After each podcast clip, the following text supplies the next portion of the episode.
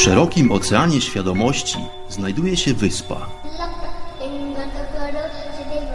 Ową wyspę porasta gęsty las.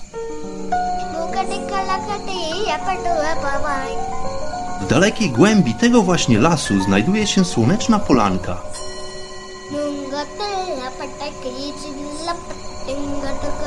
Przy tej oto polance w gorących promieniach słońca stoi sobie pewna magiczna chata.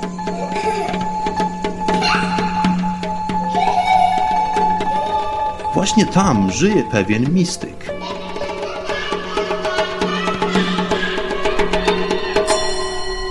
Mam na imię Bart i zapraszam wszystkich serdecznie do wysłuchania programu Chata Mistyka.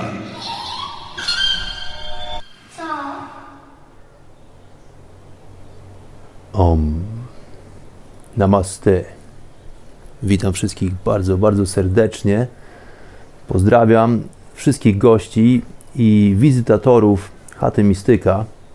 Bardzo miło mi, że pojawiliście się ponownie w progach owej chatki pośród gęstego lasu na tajemniczej wyspie, daleko, daleko pośród głębokiego oceanu świadomości. Moi drodzy, zapraszam Was do kolejnej opowieści.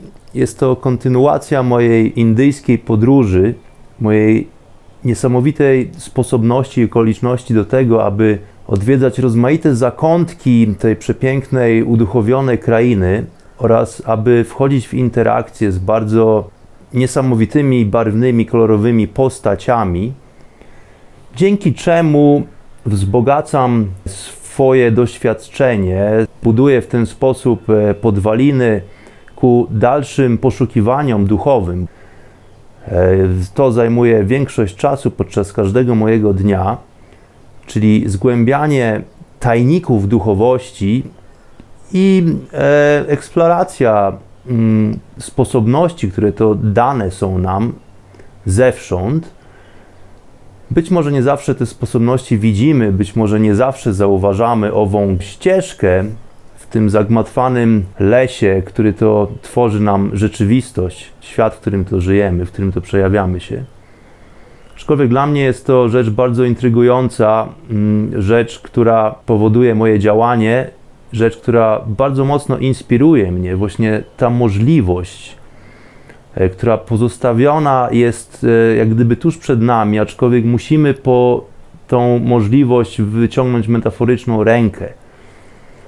Rozwój duchowy nie dzieje się samoistnie, i zwykle mm, wiąże się z lekką dozą dedykacji oraz e, szczyptą prawdy, którą to właśnie e, próbujemy odkryć. Każdy z nią, każdy musi odkryć tą prawdę na własną rękę. I to jest właśnie to, co mnie najbardziej zajmuje, co najbardziej mnie pasjonuje w moim życiu. Dlatego podążam taką drogą jedną z metod i sposobności, które właśnie dostarcza mi podróżowanie, jest to, że pojawiam się w miejscach, które mm, mają już dosyć długą kulturę, mm, długą historię e, pomagania ludziom na drodze duchowej.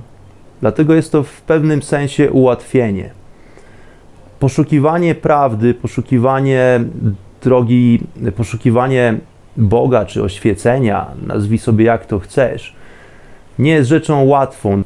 Jeżeli nie posiadasz metody, czyli narzędzia, które ci ułatwia w pewien sposób ten proces, to poszukując, e, czy też przebywając tą drogę samodzielnie, bardzo często popełniamy błędy i po prostu często też zdarza się tak, że idziemy w złą stronę. I jeżeli uprzytomnimy sobie, że idziemy w złą stronę, to musimy po prostu zawrócić i wejść na ten e, właściwy szlak.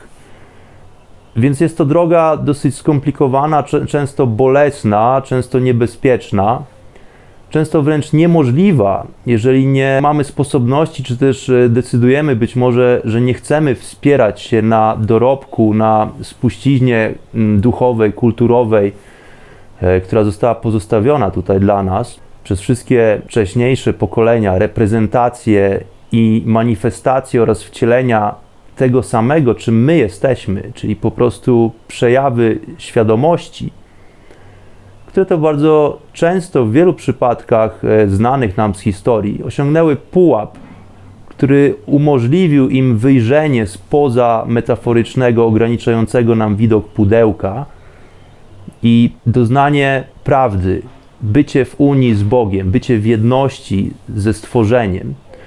I dodatkowo istoty te, mam tu na myśli duchowych mistrzów, czy tak zwanych guru, czy też duchowych przewodników. Istoty te postanowiły zawrócić lekko na swojej drodze, po to, aby ową wiedzę, owe doświadczenie, owe metody, technologie przekazać nam, maluczkim, czyli tym formom świadomości, które są na dużo niższym poziomie i które właśnie zmagają się z, tym, z tą rzeczywistością, e, która często przysparza nam ból i cierpienie.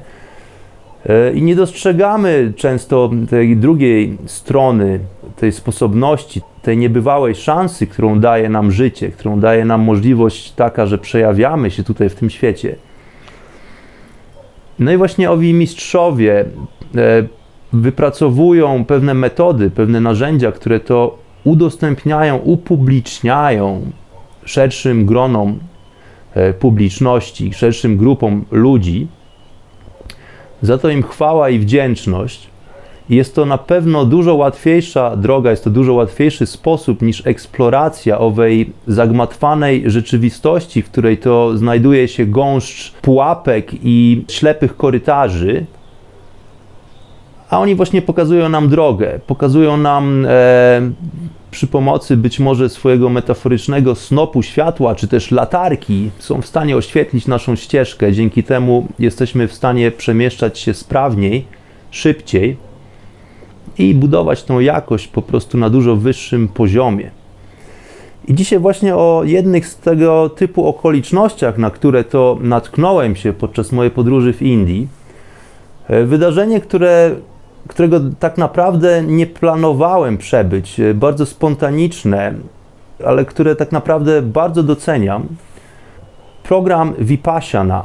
Vipassana, czyli program medytacji jest to dziesięciodniowy program medytacji w milczeniu, który odbywa się w bardzo skrupulatnie zorganizowanych centrach, nie tylko w Indii, w Indiach w tym momencie, ale właściwie na całym świecie.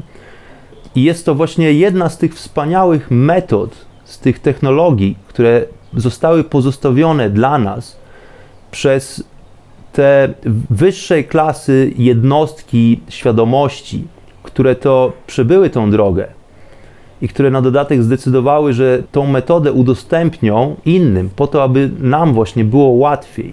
Więc istni pionierzy, jednym z nich stał się Gautama Buddha, mistrz duchowy, który pochodzi z terenów pogranicza Indii i obecnego Nepalu.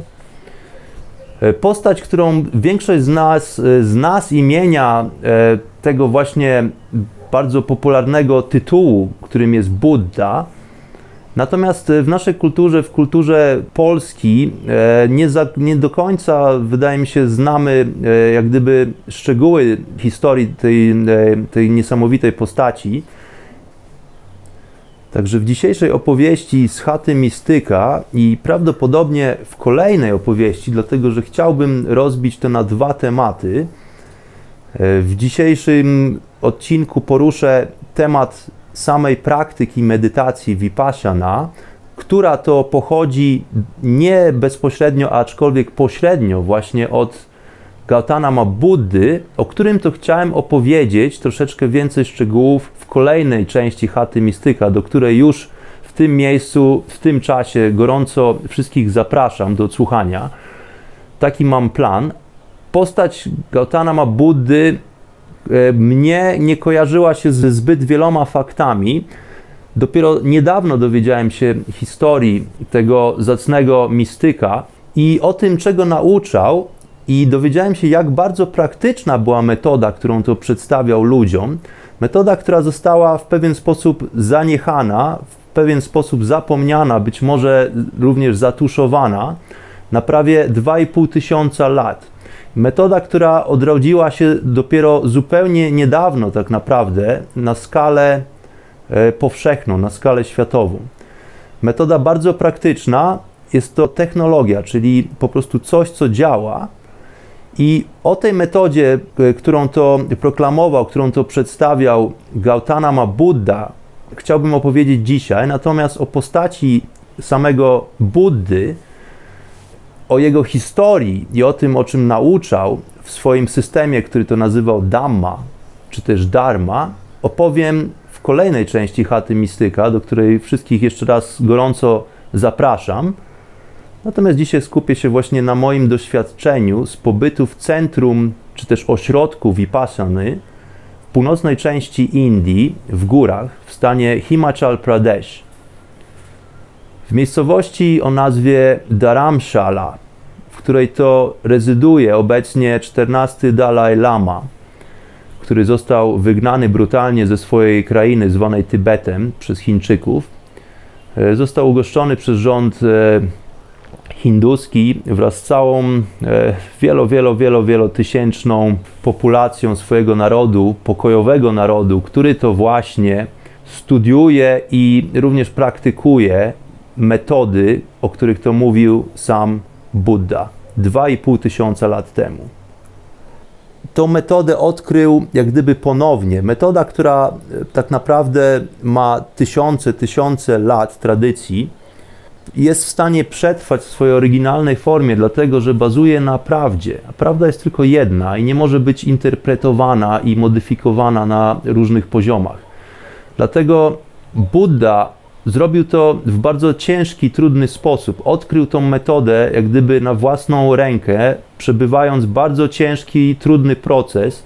Proces, który trwał praktycznie 8 lat, który umożliwił mu oświecenie który umożliwił mu wejście na inny, zupełnie wyższy poziom świadomości, ale właśnie metoda, którą musiał wypracować samodzielnie. To nie oznacza, że ta metoda pochodzi od niego. On ją jak gdyby odkrył na nowo, dlatego że to jest po prostu droga, na którą wchodzimy, kiedy podążamy prawdą. Jest to, nie jest to jedyna metoda, ale jest to bardzo skuteczna i bardzo praktyczna metoda którą to właśnie Buddha postanowił podzielić się z resztą świata. Ale zanim podzielił się tą metodą pośrednio ze mną, e, ja właśnie nie wiedziałem zbyt wiele na temat tej metody. Nie wiedziałem też dużo na temat e, buddystów, na temat e, religii buddyjskiej, która tak naprawdę mija się, co ciekawe, z naukami samego Buddy. O czym opowiem może w następnym odcinku. Natomiast y, pomysł na Vipassanę pojawił się bardzo spontanicznie właściwie. Byłem właśnie w drodze do owej górskiej miejscowości Dharamshala, właściwie do, do miejscowości Dharamkot, która to jest y, w pobliżu miejscowości Dharamshala, gdzie urzęduje Dalai Lama. Było to już jakieś trzy tygodnie po tym, jak opuściłem ashram południowej części Indii, gdzie odbyłem ośmiodniowy program, bardzo intensywny program medytacji, program, w którym to dokonywało się mnóstwo procesów karmicznych, program pod tytułem Samyama, o którym tu opowiadałem już w poprzednich odcinkach Chaty Mistyka. Więc e, po tym intensywnym bardzo doświadczeniu, dodatkowo e, jak gdyby wygrzebując się z różnych objawów e, chorobowych, które to dostarczył mi mój organizm, pod wpływem właśnie owych bardzo ekskluzywnych z jednej strony, z drugiej strony intensywnych procesów energetycznych, w których to uczestniczyłem podczas tego ośmiodniowego programu w milczeniu. Więc byłem troszeczkę zmęczony, szczerze mówiąc, byłem troszeczkę przeorany. Po drodze pojawiłem się w miejscowości Rishikesh, gdzie czas spędzałem również bardzo intensywnie, ucząc się i kontynuując nauki u mojego mistrza masażu tajskiego. Później pojawiłem się na parę dni w Pandżabie, gdzie temperatury sięgały do 43 stopni w ciągu dnia, więc było naprawdę e, upiornie gorąco. Dlatego postanowiłem uciec w góry. I to był mój jedyny powód. Więc na moim żelaznym rumaku w tym y, upiornym skwarze pędziłem sobie w stronę gór. Z każdą godziną powietrze stawało się troszeczkę lżejsze, powietrze stawało się troszeczkę chłodniejsze. Kiedy, do, kiedy dotarłem do Daramkot, e, pogoda już była naprawdę bardzo fajna, dlatego że nie był to ani upał, ani nie było to zimno. Noce bywają troszeczkę chłodne o tej porze roku, ale w ciągu dnia było naprawdę przemiło. Więc cieszyłem się z faktu, że jestem w górach, ale pojechałem tam bez żadnego konkretnego planu. Kiedy moja znajoma jogini dowiedziała się, że udaje się w tą stronę, była bardzo podekscytowana i zap zaproponowała mi udział właśnie w tym kursie Vipassany. Dodatkowo bardzo szybko sprawdziła informację, że kurs odbywa się za trzy dni. Czyli miałem tak naprawdę trzy dni, aby podjąć decyzję, czy chcę przebyć kolejny bardzo intensywny proces medytacyjny. I szczerze mówiąc, na początku miałem troszeczkę wątpliwości. Natomiast e, moja znajoma jogini, która jest dosyć mocno wtajemniczona w tego typu praktyki, która proces vipassany samo, sama przechodziła, z tego co pamiętam, cztery razy już, bardzo gorąco poleciła mi wzięcie udziału w tym przedsięwzięciu. Tym bardziej z powodu tego, że byłem właśnie już po Samiamie, byłem po, tego, po, po podobnym e, wydarzeniu, do którego to dodatkowo przygotowywałem się przez 70 dni, zanim, zanim wziąłem udział w tym wydarzeniu. Więc to był dobry czas, aby przystąpić do kolejnego bardzo intensywnego programu, w którym E, wiedziałem, że będę musiał siedzieć wieloma, wieloma długimi godzinami w pozycji ze skrzyżowanymi nogami, w pozycji Ardhi Siddhasana, e, praktycznie bez ruchu, więc e, postanowiłem po paru dniach, że rzeczywiście jest to odpowiedni moment. Pomimo tego, że nie byłem zapisany na listę uczestników, to udałem się w dzień, kiedy rozpoczynał się program, udałem się do owego centrum E, zapisałem swoje imię na krótkiej liście rezerwowej i po paru godzinach zostałem zaakceptowany i zaproszony do programu, co wiązało się z tym, że muszę zaprzepaścić jakiekolwiek swoje inne plany, których e, notabene nie miałem zbyt wiele, ale muszę poświęcić się kompletnie temu procesowi w tym momencie. E, nie mam czasu, aby się przygotowywać myślą do tego faktu, że będę 10 dni spędzał w milczeniu, że będę siedział wieloma, wieloma godzinami e, bez ruchu, będę medytował, nie będę miał telefonu, nie będę miał kontaktu z nikim innym, tego typu decyzja przyszła dla mnie dosyć łatwo.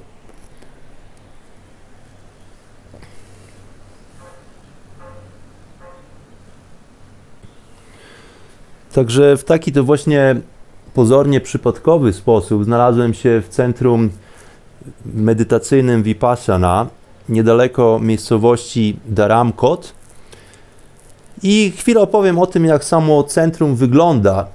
Centrum znajduje się na szczycie góry. E, miejsce robi dosyć piorunujące pierwsze wrażenie. Jest to bardzo gęsty las cedrowy przede wszystkim. Cedry to są potężne drzewa iglaste o naprawdę wielkich e, pniach, które pną się wysoko, wysoko ku niebu, tworząc niesamowitą, mistyczną już, już w sobie atmosferę, dlatego że nie przepuszczają zbyt dużo słońca. Są to bardzo wysokie, strzeliste drzewa o często bardzo szerokim systemie gałęzi, które to rozpościerają się wokół. Drzewa rosną dosyć gęsto. Pomiędzy drzewami natomiast widać wysoko, wysoko wierzchołki gór, otaczających to miejsce gór Himalajów, gdzie często niektóre z nich pokryte są o tej porze roku nadal śniegiem. W samym centrum wybudowane są małe budynki, które to rozsiane są po terenie tego ośrodka. Większość z tych budynków to są tak zwane cele. Są to dosłownie więzienne cele, bardzo małe miejsca, które służą za zakwaterowanie dla uczestników tego przedsięwzięcia oraz czasami za miejsca do medytacji w odosobnieniu. Oprócz tego zauważyłem od razu wszędzie w oknach metalowe kraty oraz na gankach przed wejściem do, do budynków. Również e, ganki te były okratowane metalem, co sprawiało pewne wrażenie niepokoju u mnie, muszę przyznać. Dodatkowo były wybudowane, wybrukowane chodniki, wąskie chodniki łączące budynki, nad którymi to e, wisiały wąskie zadaszenia, które to pokryte były kolczastymi drutami. Do tego mały dziedziniec, mała jadalnia, no i główna sala do medytacji. Sala, w której to odbywała się, właśnie odbywał się cały ten proces. Oprócz tego zbiorcze toalety i tak naprawdę tyle. Więc miejsce dosyć skromne, które na pierwszy rzut oka sprawia dosyć dziwne wrażenie. Kojarzy się mi po prostu z więzieniem. Dodatkowo e, muszę zaofiarować się i zadedykować na kolejne 10 dni, oddając wszystkie moje dokumenty, oddając telefon komórkowy, oddając wszystkiego, wszelkiego rodzaju materiały, które można by ewentualnie czytać, typu książki, broszury, magazyny i tego typu rzeczy.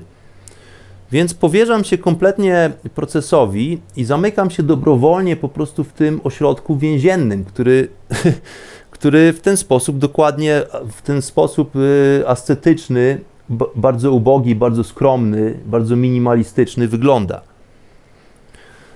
No ale po paru godzinach okazało się, o co w tym wszystkim chodzi, skąd te metalowe kraty, skąd te druty kolczaste. Otóż, moi drodzy, okazało się, że znajduje się, pomimo tego, oprócz tego, że znajduje się w ośrodku medytacji Vipassana, to tak naprawdę jestem w królestwie małp. Dokładnie. Okazało się, że owe wysokie drzewa, owe cedry są domem dla naprawdę dziesiątek, jeżeli nie setek małp. Małp z gatunku makaki, to są małpy tak zwane makaki, które tutaj zamieszkują bardzo licznie Himalaje w tym obszarze. Także okazało się, że są to zabezpieczenia po to, aby małpy nie wchodziły do budynków, dlatego że one dosyć często bywają takie e, bardzo odważne i powiedziałbym nawet bezczelne, e, usiłując wykraść jakieś owoce, jakieś jedzenie, mm, czy po prostu robiąc bałagan w ośrodku. Więc stąd te wszystkie zabezpieczenia, stąd ten klimat. Oprócz małp znajdowały się w, na terenie ośrodka również inne zwierzęta. Były na przykład psy. Okazało się, że jest siedem szczeniaczków. Nie mogłem się ich doliczyć. Na początku myślałem, że, to, że są to tylko cztery szczeniaki. Później okazało się, że jest pięć, sześć i doliczyłem się w końcu ich siedmiu.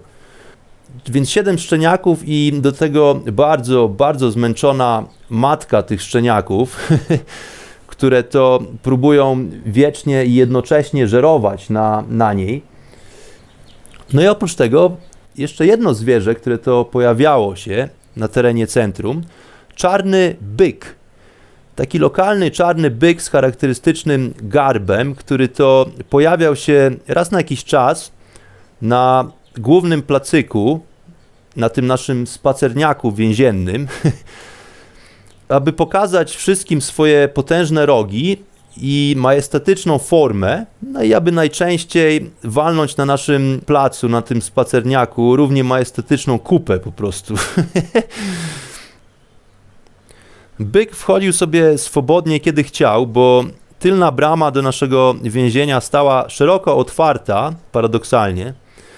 Takie to właśnie było więzienie, ale każdy z uczestników, tych dobrowolnych więźniów, wyraził zgodę na tymczasowy areszt oraz wyraził silną determinację, aby pozostać na terenie ośrodka przez cały okres trwania procesu, czyli przez 10 dni. I tutaj dodam, że było to pełne 10 dni.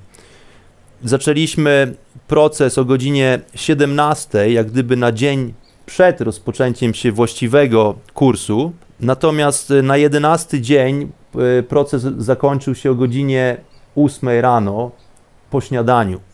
Więc pełnych 10 dni i tak naprawdę jeszcze dodatkowych parę godzin. Jak już wspomniałem, oczywiście, jak to w więzieniu bywa, zabrano nam wszystkie gadżety, wliczając w to laptopy, telefony osobiste oraz portfele dokumenty itd., tak itd. I właśnie tego pierwszego dnia, po krótkim wstępie, udaliśmy się na spoczynek do naszych cel.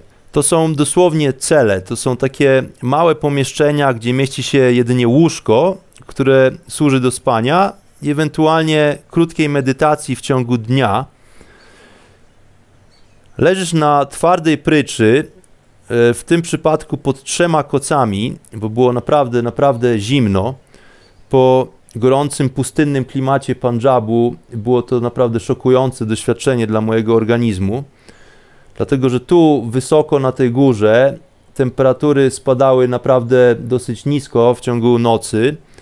Było dosyć zimno, tym bardziej przez pierwszych, pierwsze trzy dni na okrągło padał deszcz. Więc e, pierwszego dnia zasnąłem nie bez problemów, jak to czasem w nowym miejscu bywa, i to na dodatek w więzieniu. Więc, ale udało się zasnąć, aby po lekkiej drzemce, jak to by się mogło wydawać, usłyszeć dźwięk gongu. Otworzyłem powoli oko, ogarnęła mnie lepka ciemność. Wyjrzałem spod moich trzech kocy i momentalnie poczułem górski, poranny ziąb. Coś mi się przyśniło, pomyślałem. W tej samej sekundzie rozległ się ponownie potężny dźwięk gongu. Po minucie ponownie i ponownie. Po chwili dołączyły do tego metalowe dzwoneczki, których dźwięk zaczął dochodzić z co róż innych części lasu. To właśnie wolontariusze upewniali się, że każdy z obecnych jest na nogach i udaje się w stronę głównej hali. Popatrzyłem na zegar na ścianie. Czwarta siedemnaście. Czas udać się na pierwszą tego dnia dwugodzinną sesję medytacji. Teraz nie było już wątpliwości, że wszystko rozpoczęło się na poważnie. W głównym pomieszczeniu do medytacji zgromadziło się w milczeniu 45 mężczyzn i mniej więcej tyle samo kobiet. Mężczyźni po lewej, a kobiety po prawej stronie sali. Wszyscy na kwadratowych poduszkach do medytacji, które od teraz były główną lokalizacją podczas każdego z 10 dni, które z determinacją postanowiliśmy wszyscy tu spędzić. Ludzie z różnych części, nie tylko Indii, ale i reszty świata, pochodzący z odmiennych kultur, być może religii, różnych statusach społecznych i tradycjach. Ale liczy się to, że każdy pojawia się tu, aby przede wszystkim podjąć próbę, a następnie przebyć ten głęboki proces. Aby odbyć pewnego rodzaju pracę. Dla niektórych nie jest to pierwszy raz. Są tacy, którzy uczestniczyli w programie Vipassana cztery razy. Są tacy, którzy byli tu już pięć, sześć razy i nadal kontynuują tą pracę. Dla innych jest to kompletnie nowe, nieznane doświadczenie. I podobnie było trochę ze mną. Tak jak wspomniałem o Vipassanie, wiedziałem niewiele. Miałem tylko trochę informacji od napotkanych podróżników, którzy to przebyli już ten proces. Ale od nich zwykle dowiadywałem się tylko o ich własnych wrażeniach z pobytu w ośrodku i ewentualnie o trudnościach, z którymi to borykali się podczas tego procesu. Mnie natomiast interesowała jak gdyby ta strona techniczna tej metody. Interesowało mnie to, skąd się wywodzi, w jaki sposób jest w stanie tak naprawdę pomóc mi w rozwoju duchowym. Parę odpowiedzi na te pytania pojawiło się już tego samego wieczora. Po pierwszym dniu, po wielu godzinach siedzenia, po lunchu o godzinie 11, który jest drugim i zarazem ostatnim posiłkiem dnia, dlatego że podczas kursu Vipassana je się tylko dwa posiłki dziennie, śniadanie o godzinie 6.30 i następnie lunch o godzinie 11. Chodzi o to, aby żołądek nie trawił, aby energia nie była poświęcana na trawienie, dlatego że jeżeli żołądek mamy pełny, to medytacja jest e, bardzo trudna, bardzo skomplikowana i często praktycznie niemożliwa. Więc ten okres postu, który następuje od godziny 11 do godziny 6.30 rano kolejnego dnia, to jest właśnie też jedna z metod, które pozwala umożliwić ten proces. Więc po lunchu o godzinie 11, który jest drugim i ostatnim posiłkiem dnia, nastąpiła godzinna przerwa, po której to znowuż siedzieliśmy z krótkimi przerwami aż do godziny 20.30. Kiedy to w sali telewizyjnej co wieczór odbywały się godzinne dyskursy, takie prelekcje wideo, z których to dowiedziałem się wiele o samej metodzie, o jej tradycji oraz o współczesnym, że tak powiem, ojcu, czy też propagatorze owej pradawnej metody medytacyjnej, bardzo zacnym panu o imieniu Satya Narayan Goenka. Nauczyciel Goenka co wieczór omawia trzy kwestie. Po pierwsze, omawia pokrótce to, co masz robić. Po drugie, mówi o tym, co najprawdopodobniej doświadczasz podczas procesu, i to naprawdę zgadzało się punkt w punkt.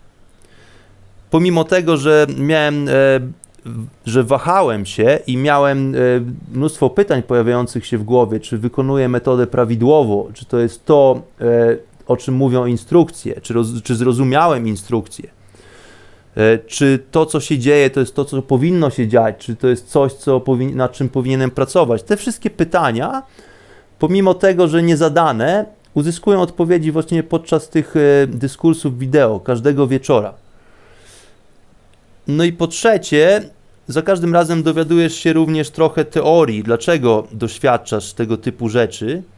I dodatkowo za każdym razem jesteś zachęcany, czy też zachęcana, aby nie akceptować automatycznie tych wyjaśnień, ale raczej zachęca się do tego, aby doświadczyć i odkryć to wszystko na swój własny, samodzielny sposób. Tylko w ten sposób to doświadczenie będzie miało charakter ugruntowany. Tylko w ten sposób będzie to doświadczenie prawdziwe, jeżeli wypłynie z każdego z nas indywidualnie. Więc do tego jesteśmy zachęcani podczas trwania całego procesu vipassana. Abyśmy byli sceptyczni, ale w tym samym czasie otwarci. Abyśmy po prostu mogli się uczyć, abyśmy mogli doświadczać osobiście. To jeszcze trochę o samym panu Goenka.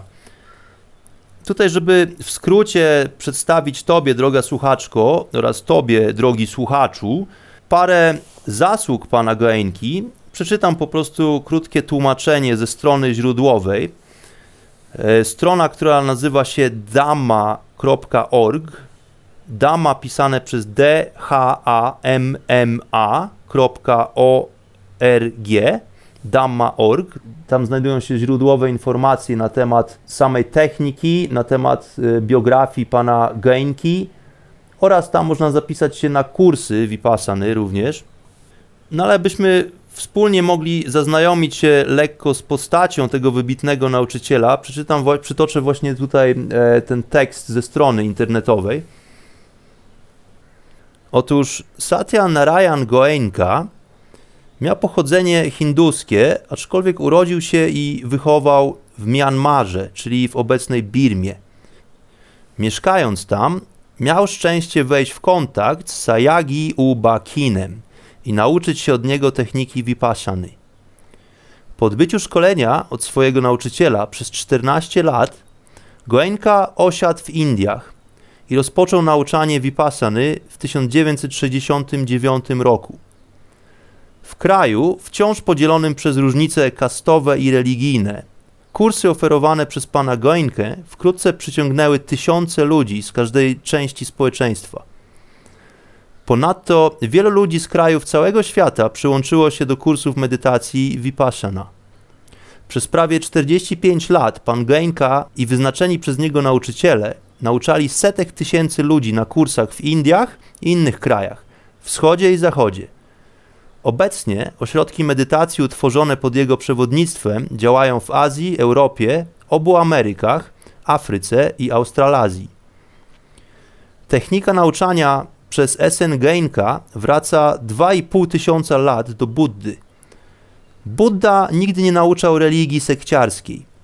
Uczył Dhammy, drogi do wyzwolenia, która jest drogą uniwersalną. W tej samej tradycji podejście Genki jest całkowicie niesekciarskie. Z tego powodu jego nauczanie odwoływało się głęboko do ludzi ze wszystkich środowisk, z każdej religii i bez religii i z każdej części świata. Pan Genka był laureatem wielu nagród i wyróżnień za jego życia, w tym prestiżowej nagrody Padma od prezydenta Indii w 2012 roku. Jest to jedna z najwyższych nagród cywilnych przyznawanych przez rząd Indii. Satya Narayan Goenka wydał ostatnie tchnienie we wrześniu 2013 roku w wieku 89 lat. Pozostawił po sobie niezniszczalną spuściznę, technikę vipassany, obecnie dostępną dla ludzi na całym świecie bardziej niż kiedykolwiek wcześniej.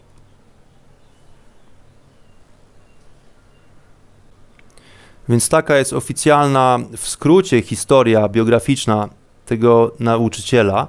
Aczkolwiek podczas trwania kursu dowiedziałem się mnóstwo zabawnych i ciekawych anegdot i historyjek z jego życia prywatnego, których tutaj nie będę wspominał, ale opiszę po trosze moje pierwsze wrażenie tego gentlemana, kiedy to pojawił się na ekranie telewizora. Otóż człowiek z wyglądu dosyć niepozorny, o bardzo pospolitej twarzy i posturze w Indiach. Takich dżentelmenów w Indiach widuje na co dzień mnóstwo. Więc to była pierwsza dla mnie niespodzianka, z, właśnie poznając wizerunek e, pana Genki.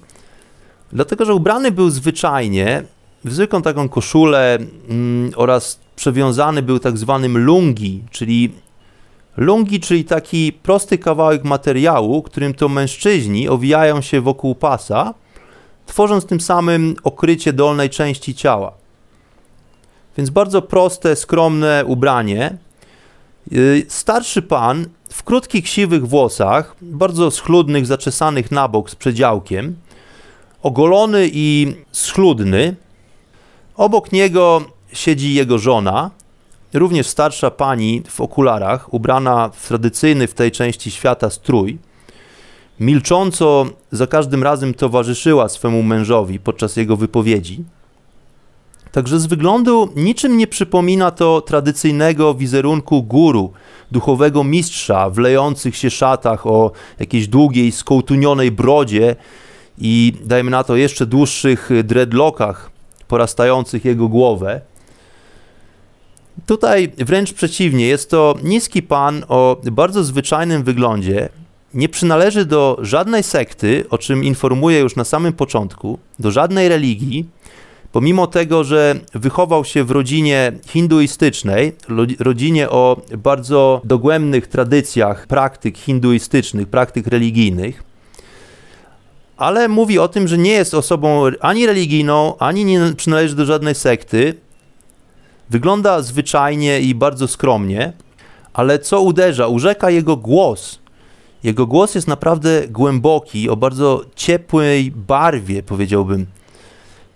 Pan Genka w nagraniach mówi znakomitą angielszczyzną, dlatego że jest osobą wysoce inteligentną przede wszystkim i elokwentną, ale również pochodzi z bogatej rodziny biznesowej.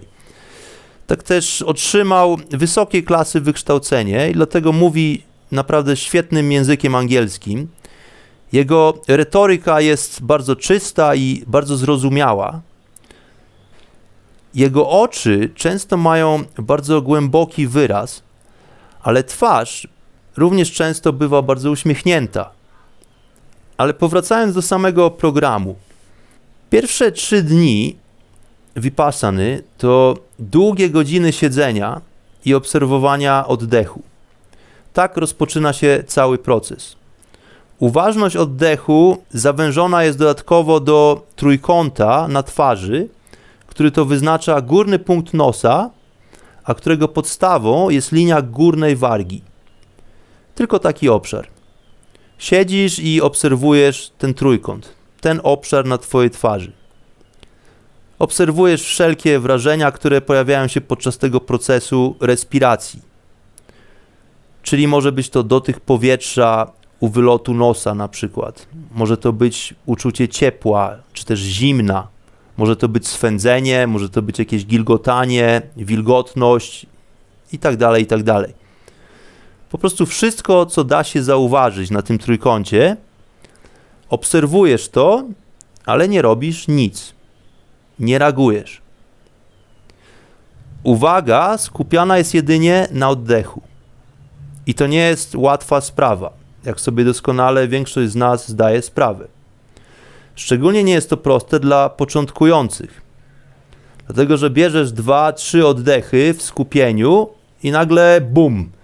Umysł galopuje gdzieś w gąszcz myśli, w jakiejś historii, nawiązań i planów na przyszłość. Czyli po prostu zaczyna się odbywać to, co zwykle. To, z czym borykamy się na co dzień.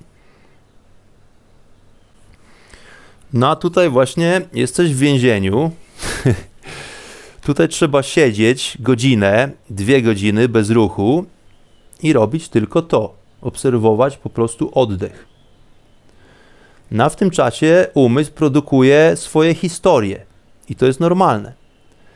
W takich być może momentach czujemy jakąś niemoc zwykle, jakiś niepokój, być może jakąś agitację. Bo to przecież wydaje się takie łatwe, prawda? Obserwować oddech, siedzieć i obserwować oddech. Przecież ten oddech zawsze tam jest, więc teraz mam tylko siedzieć i to obserwować. No ale okazuje się po krótszej chwili, że to się nam nie udaje, że to nie jest takie proste. No i tutaj często pojawia się właśnie frustracja. Ale ważne jest to, aby nie poddawać się tym wszystkim myślom, które to powodują uczucia. To nie pomaga w niczym, jeżeli będziemy się frustrować, jeżeli pojawi się gniew, jakieś poczucie nieadekwatności. Jak myślę sobie nie, nie, nie mogę, albo sobie myślę nie umiem, albo to nie dla mnie, to spokojnie, to są tylko początki. Wszystko jest ok i wszystko przebiega w sposób naturalny. Każdy się z tym boryka. Musimy po prostu dostrzec i zrozumieć, jak funkcjonuje umysł. To jest podstawa całego tego procesu. To jest podstawa każdego procesu medytacyjnego. I dopiero kiedy rozumiemy schematy funkcjonowania umysłu, to potem przychodzi kolej na to, aby po prostu to zaakceptować. Zaakceptować to, w jaki sposób funkcjonuje nasz umysł. Czyli nie walczyć z tym, nie szarpać się, ale po prostu pozostać na ścieżce i iść sobie dalej. To, co się dzieje z myślami, kiedy to siadamy do medytacji, to są właśnie stare, doskonale nam znane zwyczaje i nawyki naszego umysłu, który robi to na co dzień. A teraz właśnie siadamy, zamykamy oczy i zapędzamy ten umysł do przysłowiowego koziego rogu. Każemy temu umysłowi siedzieć i nic nie robić, poza obserwacją oddechu. Na umysł tego nie lubi. Umysł zaczyna się buntować, dlatego że na co dzień zachowuje się inaczej. Więc przez jakiś czas, im bliżej owego metaforycznego kąta, w który to zaganiamy ten nasz umysł, tym bardziej będzie się on szamotał, tym bardziej będzie próbował się wyrwać. Aż w końcu nastąpi taki moment, kiedy wciśnięty pomiędzy te dwie ściany nie będzie już miał po prostu możliwości poruszania się. I to wtedy właśnie osiągamy owy balans, ową klarowność, czy też pustkę. Osiągamy stan odpoczynku. Można by powiedzieć kwantowego spoczynku. Ale to wszystko przychodzi z czasem, moi drodzy i również przychodzi to z praktyką. Więc rozpoczęliśmy od małego trójkąta na twarzy, potem uważność zawężona została jeszcze bardziej, jedynie do punktu na górnej wardze pod nosem. I to trwało trzy dni. Obserwacja punktu i przez trzy dni długimi godzinami, po 10,5 godziny dziennie, bo tyle trwały łącznie sesje, siedzenia i medytacji, siedzisz i obserwujesz oddech oraz wrażenia, które oddech sprawia na tym punkcie, na Twojej wardze. I masz za zadanie nie myśleć o niczym innym, tylko o tym punkcie. Jeżeli myśli przychodzą, to akceptujesz to, ale ich nie sycisz, nie zajmujesz się nimi. ignorujesz je i swobodnie odrzucasz, rozumiejąc, że w ten sposób funkcjonuje Twój umysł i to jest ok. Ale to nie jest rzecz łatwa. To jest rzecz bardzo, bardzo trudna. I nawet dla mnie, po dwóch dniach takiego siedzenia, po dwóch dniach mojego dobrowolnego aresztu, na który to się zdałem, na poważnie zacząłem zastanawiać się, czy dotrwam do ostatniego dnia tego kursu. Dlatego, że po wielu godzinach wytężonego siedzenia w bezruchu zaczynały boleć plecy, zaczynały boleć kolana, zaczynały boleć uda, wszystko zaczynało po prostu cierpieć. Myśli szarpały się, a wydawało mi się, że jestem tak świetnie przygotowany, dlatego że właśnie odbyłem miesiąc wcześniej inny program i dodatkowo praktykowałem asany i kriję przez 70 dni wcześniej. No ale po tylu godzinach to właśnie to, to zwykłe siedzenie i oddychanie w bezruchu stawało się z dnia na dzień coraz większym wyzwaniem. Dodatkowo kwestia taka, że nie mogłem też wykonywać moich codziennych praktyk hatha yoga i kriya, które to ułatwiłyby przebycie tak długich sesji siedzenia. Miałem taką sposobność podczas programu Samyama na małą skalę, natomiast biorąc udział w programie Vipassana, również zgadzamy się na zaniechanie jakichkolwiek innych praktyk, na kompletne poddanie się tylko tej metodzie przez te 10 dni trwania programu Dlatego, że chodzi o to, aby kompletnie poświęcić się tej technice, co umożliwia po prostu lepsze jej poznanie i lepsze wdrożenie się w proces. Poza tym nie ma praktycznie czasu tak naprawdę w ciągu dnia na jakiekolwiek z moich praktyk, które w większości trwają przynajmniej godzinę. Przerwy pomiędzy medytacjami zwykle trwają około 15 minut, a jedyne dłuższe przerwy to są te po posiłkach, więc wtedy również nie mogłem praktykować jogi, dlatego że wymagany jest pusty żołądek, czyli minimum 4 godziny po posiłku należy odczekać, zanim przystąpimy do praktyk hatha yoga i kriya. No więc siedzimy w tej sali w milczeniu, otoczeni e, małym stuosobowym tłumem.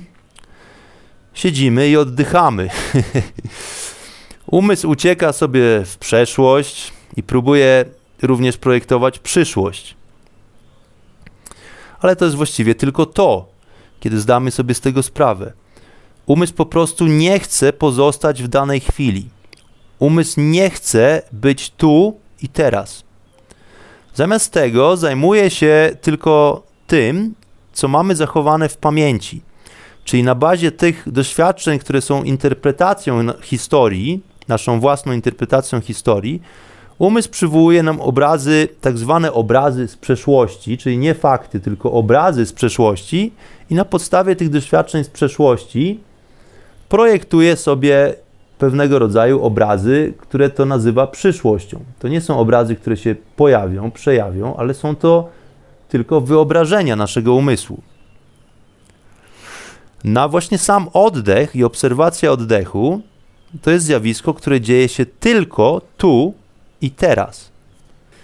Kiedy umysł udaje się w podróż w przeszłość lub przyszłość, to również automatycznie pojawia się za każdym razem nasza osobista ocena sytuacji. Czyli są miłe wspomnienia lub przyjemne wspomnienia, albo są też wspomnienia nieprzyjemne i niemiłe. Tym samym coś nam się podoba, albo coś nam się nie podoba, prawda? coś lubimy albo coś nie lubimy. Po prostu zaczynamy odnosić się do tego, co produkuje w myślach nasz umysł. To jest właśnie również cechą umysłu. Więc w tym przypadku zwykle coś umysł po prostu osądza, tworzy sobie jakieś opinie, próbuje coś nazywać, nazywać coś po imieniu. Pojawia się owy narrator, który próbuje narzucić jakąś własną interpretację historii, a nie opisać historię samą w sobie. Więc coś się nam podoba, albo nam się coś nie podoba. Czyli mamy do czynienia z poczuciem pragnienia albo poczuciem niechęci. Prawda? Jeżeli coś nam się podoba, to tego pragniemy, jeżeli coś nam się nie podoba, to wyrażamy niechęć. No i okazuje się, że właśnie te dwa czynniki, te dwa bodźce, którymi to są pragnienia i niechęci, są źródłem całego ludzkiego cierpienia. Czym jest cierpienie? Cierpienie możemy rozgraniczyć na to, które istnieje na poziomie cielesnym i na poziomie mentalnym. Natomiast jeżeli ból zamienia się w cierpienie, to jest to właśnie związane z tym, że następuje reakcja.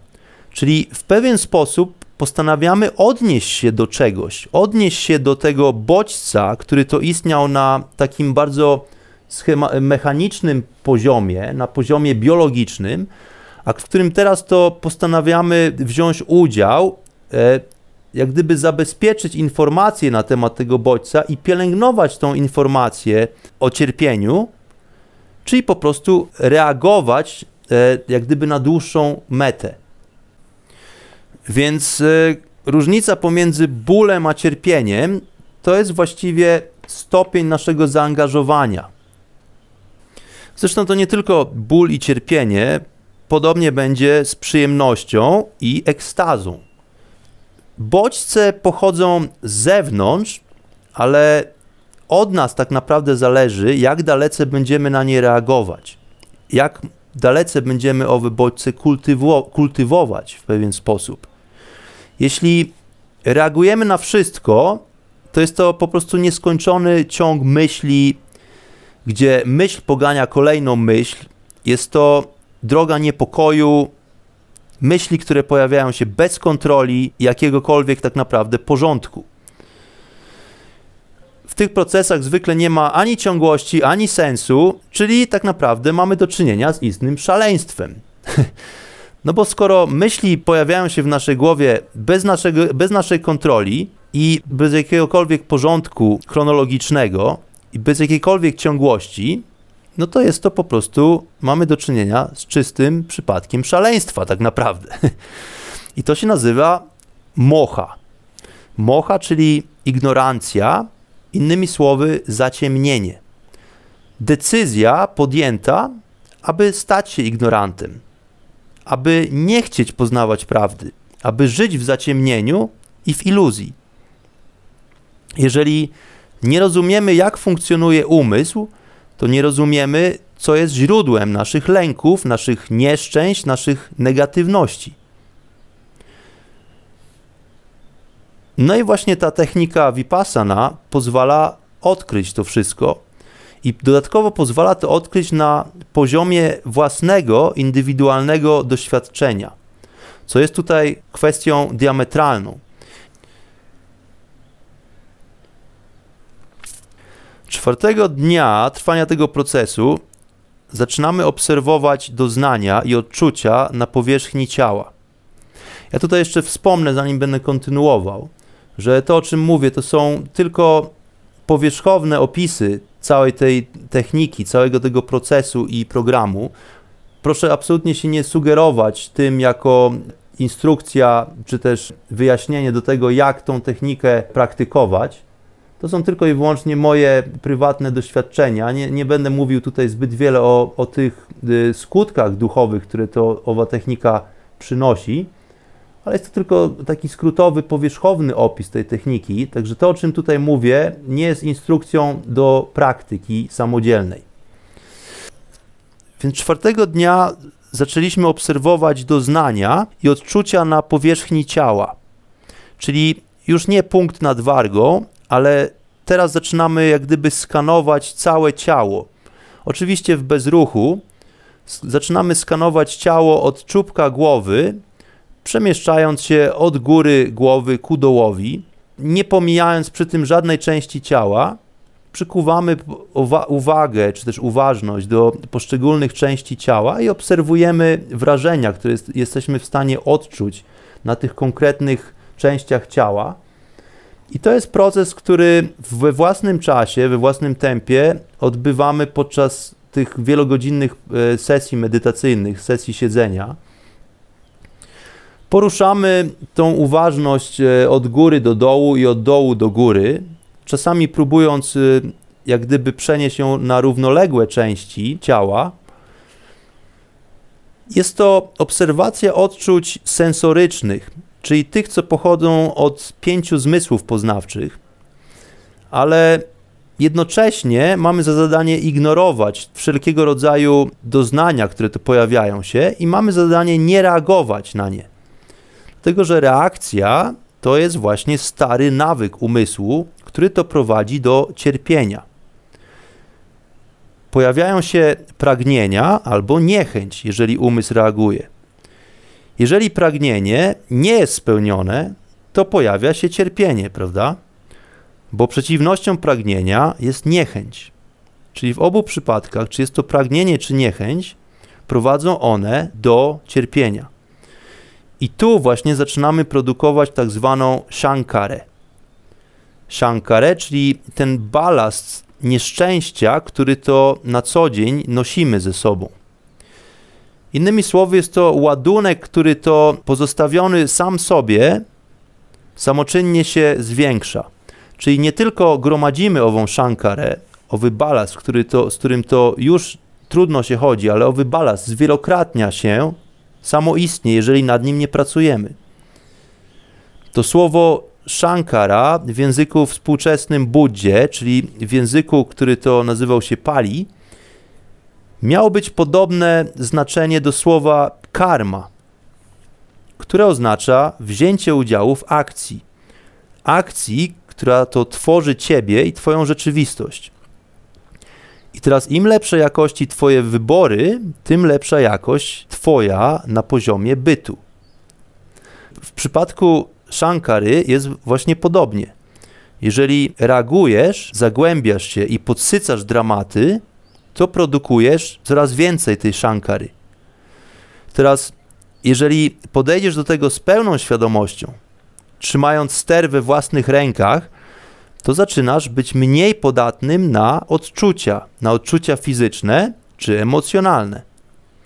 Wtedy zbliżasz się właśnie do źródła i zaczyna się proces rozpuszczania tej szankary, tej szankary, która nagromadziła się do tej pory. Czyli jeżeli poświęcamy uważność, jesteśmy świadomi tym fenomenom, które się dzieją w naszym życiu, a nie tylko podlegamy im i reagujemy na nie w sposób impulsywny, to właśnie tą pracą jesteśmy w stanie zacząć rozpuszczać tą nagromadzoną szankarę. I właśnie jedną z metod jest technika vipassana. Dlatego, że na czym to polega technicznie? Skanując ciało od góry do dołu i od dołu do góry, zauważamy wszelkiego rodzaju odczucia pochodzące od naszych pięciu poznawczych zmysłów, ale na nie nie reagujemy. Początkowo są to uczucia pochodzące tylko od pięciu zmysłów, czasem przyjemne, czasem nieprzyjemne, na przykład ciepło, czy swędzenie, czy ból itd., tak itd. Tak Ale po pewnym czasie, czasem jest to parę dni, czasem troszeczkę dłużej, ale zaczynają pojawiać się bardziej subtelne uczucia, bardziej delikatne powiedziałbym. Takie jak na przykład mrowienie, czy taka fala ciepła, czy prąd, czy jakiegoś rodzaju wibracja. W moim przypadku zajęło to 6 dni, kiedy podczas jednej z sesji zacząłem odczuwać falę wibracji, która to wraz ze zmianą mojej przestrzeni uważności podczas tego skanowania swobodnie przemieszczała się po częściach mojego ciała. Odczucia w tym przypadku są zawsze bardzo indywidualne, tak jak mówię, i nie należy się zanadto sugerować moim doświadczeniem, o którym opowiadam, dlatego że dla jednych będzie to odczucie mrowienia, dla innych dreszcz, u jednych te subtelne odczucia pojawią się po paru dniach, a inni być może ich w ogóle nie doznają podczas tych 10 dni. Ale nie należy się tym za bardzo przejmować.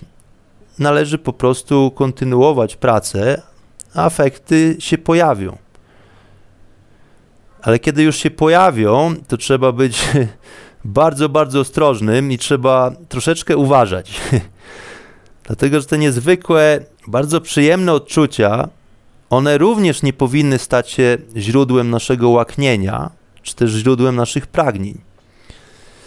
I to było dosyć trudne zadanie dla mnie, kiedy po sześciu dniach tych fizycznych i mentalnych tortur, nareszcie pojawił się właśnie ten pierwszy dreszcz. Pojawiła się ta nagroda w postaci tych niesamowitych i niezwykłych tak naprawdę na co dzień odczuć. No i teraz trzeba było zaniechać kompletnie moje nastawienie do tych odczuć. Łatwiej jest chyba ignorować coś, co jest dla nas niemiłe, prawda? Coś, co jest nieprzyjemne, coś, co jest niewygodne, niż coś, co sprawia nam właśnie radość, czy też podniecenie, czy dostarcza przyjemności. No a tutaj proszę, po tych wielodniowych zmaganiach z samym sobą, kiedy staje się już e, praktycznie magikiem i alchemikiem własnego ciała, no muszę to wszystko po prostu zaprzepaścić. No bo na tym właśnie polega ten proces i metoda vipassany. Aby zaprzestać produkować ową nową sankarę, aby zmienić u samej podstawy schemat funkcjonowania naszego umysłu, aby ten umysł przeprogramować, aby wyrwać tego przysłowiowego chwasta z korzeniami. A jest to sprawa niebywale trudna. Ale w tych okolicznościach, w tym miejscu, w tym, jak to nazywam, dobrowolnym więzieniu, w tym rygorze, wyrzekając się wiele rzeczy, mamy właśnie sprawę troszeczkę ułatwioną dlatego że nie ma po prostu innego wyjścia. Jesteś tutaj po to, aby przebyć ten proces. Masz daną w jakiś sposób możliwość, więc zrób z tego użytek, po prostu. Dlatego niektórzy odbywają ten proces wielokrotnie. Dlatego, że bycie w tym miejscu, w, tych, w tym ośrodku sprzyja temu procesowi, pomaga. O samej metodzie Vipassana mógłbym mówić jeszcze wiele, ale myślę, że ograniczę się do tego takiego powierzchownego opisu tego wydarzenia, do moich paru własnych przeżyć i przemyśleń na ten temat. Oczywiście jest to bardzo pobieżny skrót tej techniki, która wydaje się być metodą bardzo całościową również, bardzo praktyczną i bazującą na przede wszystkim własnym, indywidualnym odczuciu i doświadczeniu. Metoda, która w moim przekonaniu, jeśli regularnie praktykowana i, i rozwijana, może przynieść bardzo pozytywne i praktyczne w życiu każdego tak naprawdę rezultaty. No bo jeśli jesteśmy w stanie kontrolować nasze nastawienie do bodźców fizycznych, jesteśmy w stanie kontrolować nasze reakcje, no to podobnie będziemy w stanie odnieść się z dystansem do pewnych emocji, które pojawiają się w naszym życiu i nie będziemy być może angażować się w pewne dramaty, które to nam towarzyszą. Tym samym umysł na co dzień pozostanie przejrzysty i pozbawiony lęków. Tym samym osiągniemy po prostu balans. Więc metoda jest bardzo prosta, tak naprawdę, bardzo praktyczna. Polega na tym, aby przejąć kontrolę nad tym, co nam się dzieje tak naprawdę, aby nie zagłębiać się w te istne dramaty, które to serwuje nam umysł na dzień powszedni, ale raczej, żeby wziąć kontrolę z poziomu bytu, z poziomu naszej prawdziwej natury, wziąć kontrolę nad, nad tym narzędziem, które to tak naprawdę jest umysł, które nie jest panem naszego losu, które nie powinno decydować o jakości naszego życia, naszego funkcjonowania tylko to my powinniśmy właśnie odnieść się z lekkim dystansem, oddzielić się poniekąd od tego ciała, od tego umysłu, które to serwuje nam taki koktajl złudnych informacji, złudnych interpretacji, być może niepotrzebnych interpretacji e, zjawisk, które to zachodzą podczas naszej egzystencji.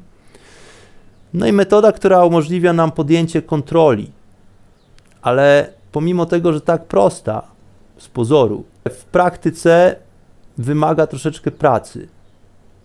I to pracy regularnej, ale tak jest ze wszystkim. Jeżeli chcesz nauczyć się czegoś nowego, to musisz to po prostu ćwiczyć, musisz to praktykować. Także tych, którzy o Vipassanie słyszą dopiero pierwszy raz, zachęcam bardzo gorąco do poczytania na ten temat.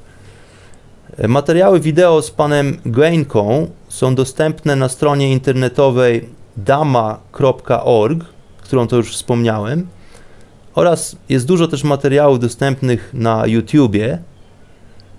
Metodę tą gorąco polecam tym, którzy chcą dopiero zacząć medytować, a nie wiedzą jak. Kursy Vipassany odbywają się również w Polsce. Należy odnaleźć sobie informacje na ten temat.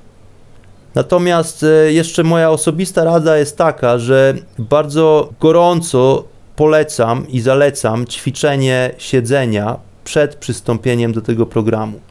Dla tych, którzy nie przyzwyczajeni są do siedzenia e, ze skrzyżowanymi nogami, czy też w pozycji półlotosu z, z wyprostowanymi plecami na podłodze, e, tym bardzo gorąco zalecam, kiedy już postanowią udać się na program Vipassany, aby, ja bym powiedział, przynajmniej miesiąc wcześniej wykonywać codzienne praktyki i ćwiczyć siedzenie na podłodze przynajmniej dwie godziny dziennie. To nie musi być medytacja, to może być wykonywanie wszystkich innych czynności, takich jak siedzenie przed komputerem i wszystkiego tego, co robimy na co dzień, tylko po prostu będąc w tej pozycji, starając się e, być w tej pozycji siedzącej przez przynajmniej dwie godziny dziennie, dlatego że to naprawdę zaowocuje, to naprawdę zaowocuje podczas programu Vipassany. Kiedy ciało jest zrelaksowane, możemy za zająć się pracą umysłową. Natomiast kiedy ciało jest w bólu i kiedy ciało jest e, w niewygodzie, to będziemy skupiać się na tego typu e, drobnostkach, zamiast zająć się właśnie tą dogłębną, poważną pracą. Dlatego lepiej jest się do tego procesu przygotować fizycznie, po to, aby później zająć się właśnie naszym aspektem mentalnym, naszym aspektem psychicznym, aby docelowo zagłębić się w sferę duchową. Więc bardzo gorąco polecam wszystkim Vipassanę, polecam wszystkim przygotowanie się również do tego procesu, kiedy już decydujemy się wziąć udział w programie Vipassana.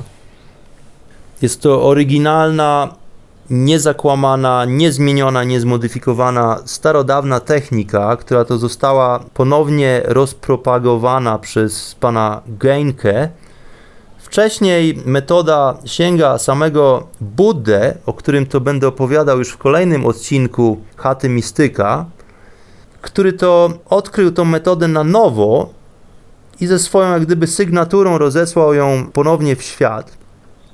A teraz ta metoda właśnie dostępna jest dla każdego, praktycznie na wyciągnięcie ręki i to dodatkowo za darmo, warto wspomnieć, dlatego że kursy Vipassany są za darmo. Można e, zostawić datki tak zwane, ale nie jest to obowiązkiem. Kurs jest wspaniałą okazją również, aby zwyczajna osoba mogła doświadczyć takiego mm, klimatu czy też tradycji zakonnej. Czyli takiego klimatu, w którym to biorą udział właśnie mnisi czy też zakonnicy. Wliczając w to właśnie owe śluby milczenia, zakaz kontaktu z innymi, zakaz kontaktu wzrokowego czy jakiejkolwiek gestykulacji, zakaz słuchania muzyki czy czytania książek, zakaz pisania na przykład. Jest to również dodatkowo sposobność, aby żyć e, dzięki łasce innych, żyć w moralności oraz aby żyć proste życie, skierować się do wnętrza, i tego typu sposobności do pracy nad sobą stwarzają właśnie kursy, między innymi Vipassany.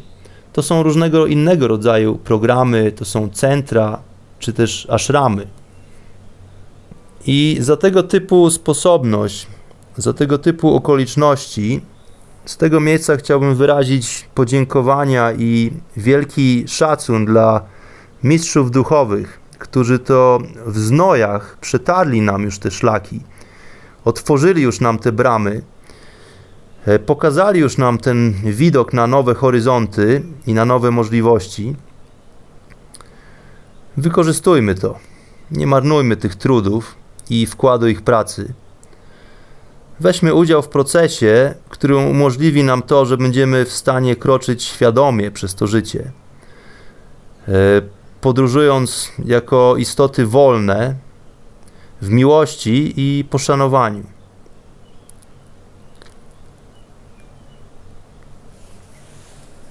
Pranam. Namaste.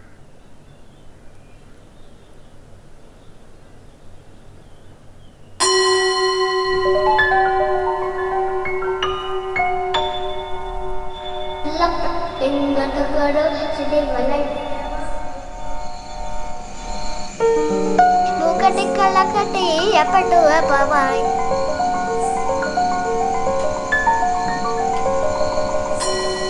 நுங்கத்தில் பட்டை கீச்சில் பட்டுங்கட்டு கடு